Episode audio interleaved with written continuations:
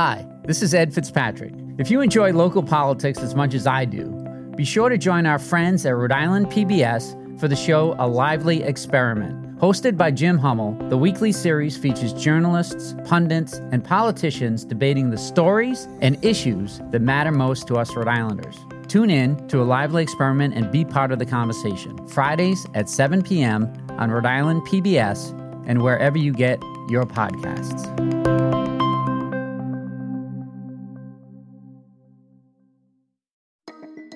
From the Boston Globe, this is Rhode Island Report. I'm Ed Fitzpatrick. Welcome back to the podcast where we bring you big conversations from our very small state. We've got to start this episode with a topic everybody is talking about who will replace Representative Jim Langevin now that he has decided to retire from Congress. My colleague Dan McGowan and I sit down to untangle who's running, who's thinking about it, and what it all means. Then we'll talk with House Minority Whip Katherine Kazarian about a bill that would make it easier to vote by mail or early in person. All of that after this quick break.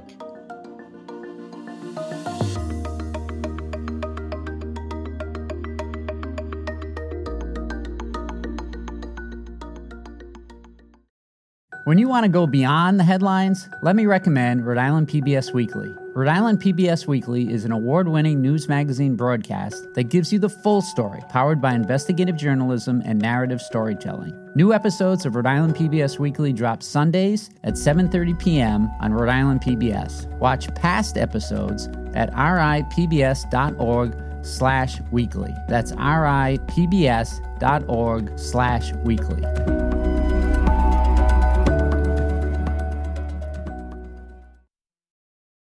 Welcome back. I'm here with my colleague Dan McGowan to talk about the political free for all that is the race to replace Congressman Jim Langevin. How's it going, Dan?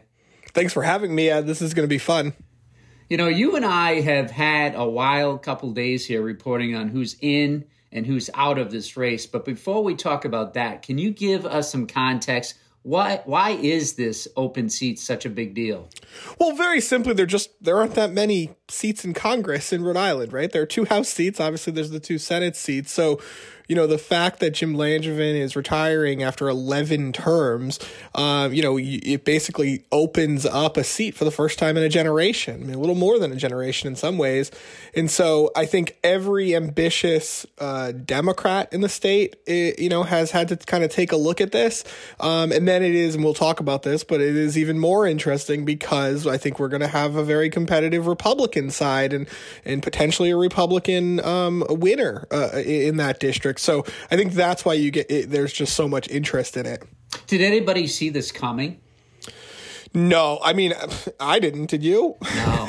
I, I, would say, um, you know, I, I, think we all thought that Congressman Langevin was going to stay because uh, Rhode Island kept its two House seats, right? We were all we all thought there was a chance he'd lose one seat, and then maybe there would be a chance to, um, you know, to, to only have one seat, and so maybe you get a, a race between David Cicilline and Jim Langevin, or maybe um, Jim Langevin would would run for governor or do something else.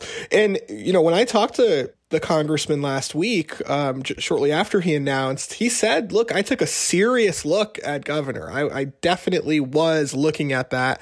But he said, You know, I, I really want to do something else. And, you know, he kind of came to the decision over the holiday break uh, where he finally decided to kind of hang it up. Yeah, uh, clearly the state redistricting commission didn't see it coming. They didn't change the congressional maps at all. So, how does this complicate the governor's race? Well, the big question is, of course, you have a you know kind of surplus of Democrats running in the governor's race. Um, you know, obviously you have the governor Dan McKee, and he's facing you know primary from uh, State Treasurer Seth Magaziner, Secretary of State Nellie Gorbea, Helena Foulkes, Matt Brown. Um, I think there was a really good you know this is kind of a good opening for one of those, or at least one of those candidates, to potentially take a look at this race for Congress. Um, you know, we know that uh, I think right out of the gate on the day the congressman retired, he said, you know, maybe maybe Nellie Gorbea should take a look at this. Uh, she was definitive. She said she is staying in the governor's race. We know that Helena Foulkes has said, I'm staying in the governor's race. The big question now, as you and I record, is whether Seth Magaziner will will uh, decide to to jump over and, and run for Congress. Yeah, he really left the door open with the statement he issued on Sunday, didn't he? Yeah, I mean, you and I were spent the whole weekend chasing him around, couldn't get an answer. Then we get an answer, and it's just I'm in the go- uh, I'm remaining governor uh, in the governor's race at this time. Yeah, uh, yeah, we have no indication when he'll you know potentially make a decision, but we have every reason to believe through I think both of our sources um, that that he is strongly considering running for Congress. You know, Seth Magaziner doesn't even live in the second congressional district. Can he still run? Yeah, this is what's fascinating about Congress. I think we're all learning this as we go, but it turns out that uh, you only have to be age 25 or older and a resident of the the state that you want to run in. So you he you're right. He um I think he's lived in recent years in Bristol or on the east side of Providence. Uh, both are in the first congressional district, but that doesn't matter. He can run for Congress in the second district if he like if he if he likes to. Magaziner leads the league when it comes to fundraising in the governor's race. He's got like one and a half million dollars. But can you just transfer that money into a federal race? No, I think all these guys would love to just be able to very easily uh, spend their money in their campaign in their state campaign accounts. Uh, it, it's a little more complicated than that. Um, you have to go back to 2010 when David Cicilline ran for Congress. Uh, he was the mayor of Providence and had plenty of money in his campaign account at the time. What you basically have to do is essentially give money back, give the, the money back to your donors and then ask them to write you a new check. Um, and, and then you can deposit it. Now you're refunding them. If you're a good fundraiser, somebody like a Seth Magaziner, you're going to have an operation that can make this happen relatively quickly. If you were, you know, a, a sort of a low ranking state rep or city council person, it would be a little bit more complicated. You know, there is not a Republican in the House from New England right now but is there an opening for a moderate Republican, like maybe former Cranston Mayor Allan Fung, to walk away with this seat? Absolutely. I mean, I think this is, um, you know, I think early on in this, uh, just a week ago, we thought, oh, well, maybe Speaker Shekarchi, the, the House Speaker, would run and he would clearly be the favorite. Um, you know, Allan Fung, big name recognition, was a successful mayor of Cranston. Um, you know, he he's a guy who who I think really could potentially be the favorite or close to the favorite in this race. There's been a lot of interest in this race, but what does it really take to run for Congress? How many of these people have the cash or the connections to make a successful run for Congress? Yeah, I mean, the big question is can you raise money? Can you get the organization to do this? I mean, the truth is, guys like you and I, you know, maybe a lot of listeners to this podcast, you know all the na- the players and you know the big names. Truthfully, outside of the governor of Rhode Island, maybe the congressional delegation, maybe the mayor of Providence. Nobody has major name recognition in the state, right? If you, you could be a state representative for 50 years, nobody knows who you are in, in the grand scheme of things. What you have to do when you're running for this, the, you know, uh, an office that is essentially statewide, it's obviously half the state, but this will be a statewide race. Um, you know, you have to be able to raise five hundred, six hundred thousand dollars, maybe a million dollars to to run a competitive race. And then more importantly, you need to get, you know, if you're Democratic primary, you need the to see where, the labor unions are. You you know what kind of you know organizations are willing to support you. That's how you kind of drum up your name recognition. But it's a it's a short runway. I mean, we have less than a year until the primary, ten months until the primary. So you're going to see a lot of candidates kind of, I think, uh, get interested start to run, and then I think the field will probably shrink, um, you know, as you get closer to uh, filing deadlines. Okay, we're recording this at 2 p.m. on Tuesday. So, as of right now, what do we know about who is running?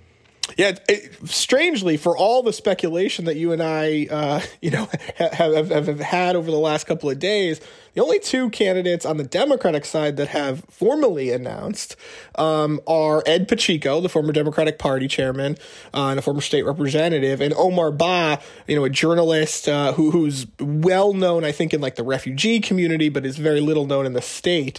Um, and then the Republican side, Bob Lancia, uh, who, who's a former state representative who was running against Jim Langevin. He had, he ran last time. He was going to run again. Um, and we know Senator uh, Jessica De La Cruz is running, uh, and we're waiting on uh, Mayor Fung to, to make his decision. Right. And there's a, a ton of names beyond that. I think you and I might be the only two people not considering it at this at this point. Are you sure you're not? Um, I, that's why I brought you on today. I'm I'm announcing I'm not entering the race. This was my chance to take over your podcast. uh, you know, we've we've both written about how the outgoing director of the health department, Dr. Alexander Scott, is considering running for this race. What do you make of that possibility? I think this is fascinating. Uh, you know, talk about somebody that has big time name recognition. You've seen her on television every single week and sometimes daily for the last couple of years. So she has plenty of name recognition. Of course, she's going to have some challenges. Look, there are people in the state that uh, certainly don't love mandates and masks and things like that. So she'd have to answer to that. She's got all this, you know, she this uh, reported contract of making forty six thousand dollars a month. Forty six thousand a month. It's it's a lot of money. It's it's kind of what you make doing the podcast. That's not e- that's not even McGowan money. Um, what's your prediction for the final matchup? I, I know you're a, a, wagering type of uh, guy. What, what, what do you who do you see coming out of this on both sides? I feel like it's too soon to say. Although I would say that if Seth Magaziner, the treasurer, runs, I think you could see a scenario where it's a Seth Magaziner versus Allan Fung matchup, which would be a heavyweight match uh, going into the general election. Dan, thanks for joining me today. I hope you get some time off this weekend. You too, Ed. Thanks for having me. Now we're going to pivot to another hot topic in Rhode Island and around the country voting rights. Voting rights legislation might be stalled in Congress, but a coalition of Rhode Islanders is working to expand voting access here in the Ocean State. They've put together what's called the Let RI Vote Act. It aims to remove barriers for residents who want to vote by mail or early in person. House Majority Whip Katherine Kazarian is one of the sponsors of that legislation. Welcome, Rep. Kazarian. Thanks for joining us today. Thank you so much for having me. It's exciting to be here. Before we talk about voting rights, I want to get your take on the hot topic this week. Representative Jim Langevin isn't running again. What do you make of all the musical chairs to fill his seat in Congress? Well, first, I want to thank uh, Congressman Langevin for serving the state of Rhode Island so well for so many years. Um, it's sad to see him go, but it is exciting to see uh, so much fervor around uh, this new seat being open. Um, and it's great to see so many names of people either thinking about announcing or coming out and announcing today. Um, it's been fun to watch and exciting to see. You entered politics right after graduating from college when a seat unexpectedly opened up in your district and you were the youngest candidate in that race, the only woman in the race. What would you say to some of these less established uh, politicians who are thinking about running for Congress now? Well, first thing I would say is a lot of people think that they can't run for office. And the thing I would tell you is you can. Um, I was very young. Uh, I was inspired by President Barack Obama uh, during the commencement speech at my college graduation, and I felt like I had something to offer. I felt like I had energy, I felt like I had time, and I knew I cared about the issues and I cared about my city. So, the advice I would offer to people who are thinking about running is to go for it and to work as hard as you can, surround yourself by the best people, and always make sure that the message that you're putting out there is you, is something you're comfortable with, and something that you stand for. So, let's talk about the Let Rhode Island Vote Act. It's my understanding it makes some of the temporary pandemic related voting changes permanent, right? That's correct. You know, spring of 2020, COVID changed the way we do many things, including the way that we vote. Uh, we wanted to make sure that people are able to vote in a safe way, in a secure way. So the Let Rhode Island Vote bill would codify a lot of those changes while also maintaining the security of our elections. One thing dur- uh, during the pandemic that Rhode Island changed was we waived the requirement that you had to get two witnesses or a notary to use a mail ballot. Is that back in in force now? And what would the bill do about that? Um, our bill would eliminate that notary and two signature requirement. The Board of Elections told us that that was not a necessary um, not a necessary thing to have for mail ballots. And um, I'm excited to see that this bill includes getting rid of that that impediment to voting. And I remember when the Re- Republican Party in Rhode Island challenged the waiver of those requirements. It went all the way to the to the Supreme Court. And the argument from the Republicans was that we need the notary and witness requirements to guard against voter fraud. What, what's your response to that?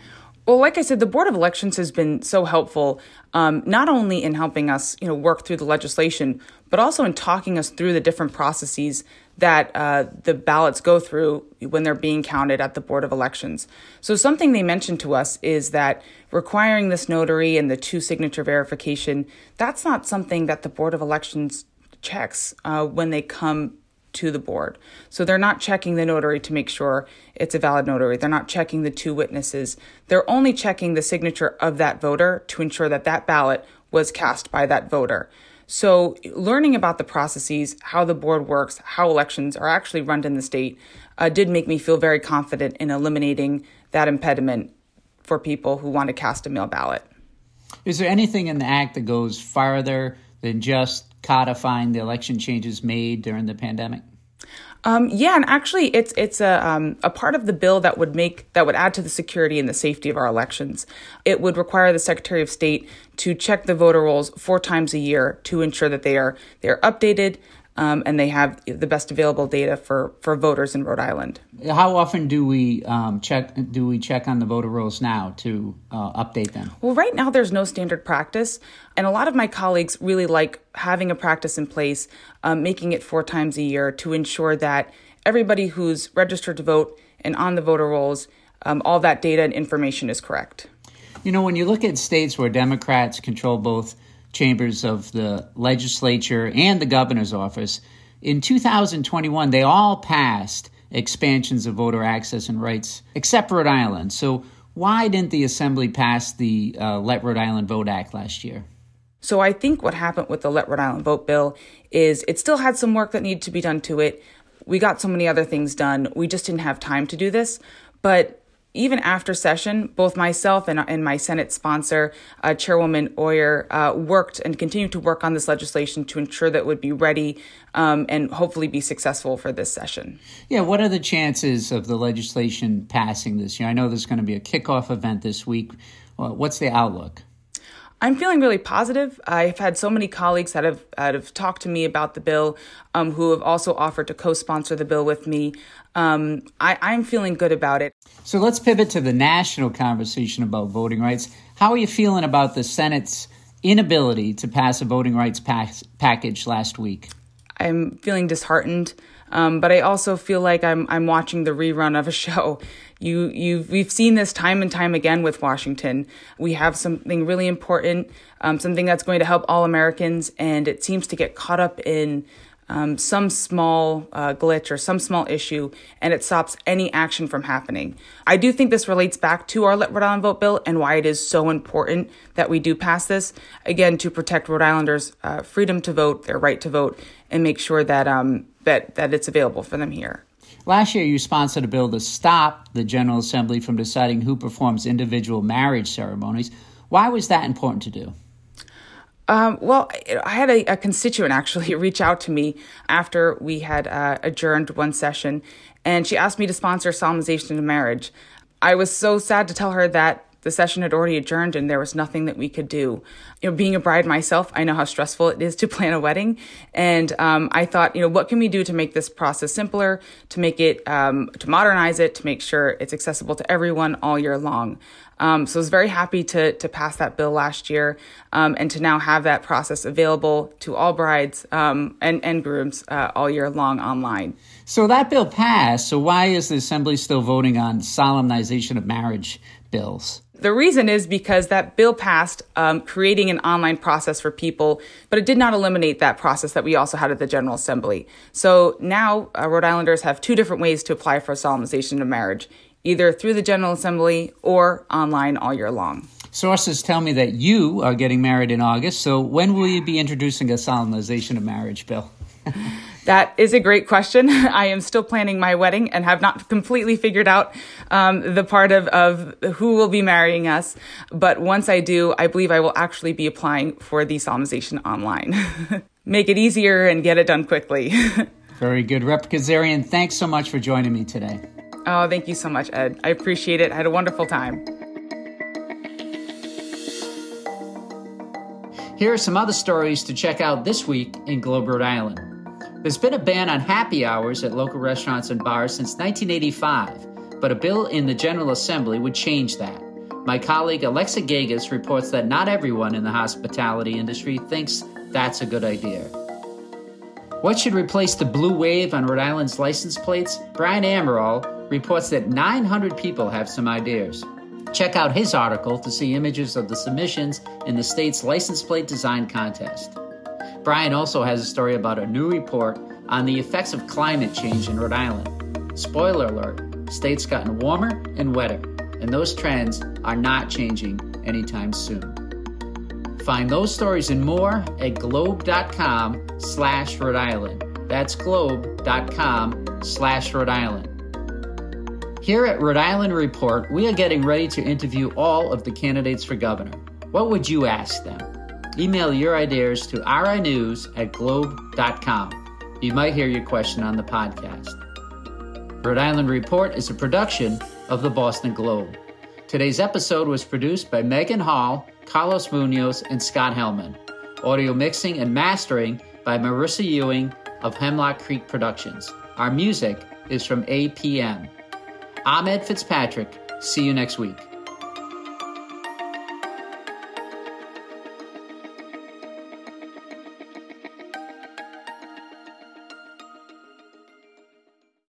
Looking to binge watch all your favorite PBS shows? You need Rhode Island PBS Passport, Masterpiece, Antiques Roadshow, Rhode Island PBS Weekly, and many more.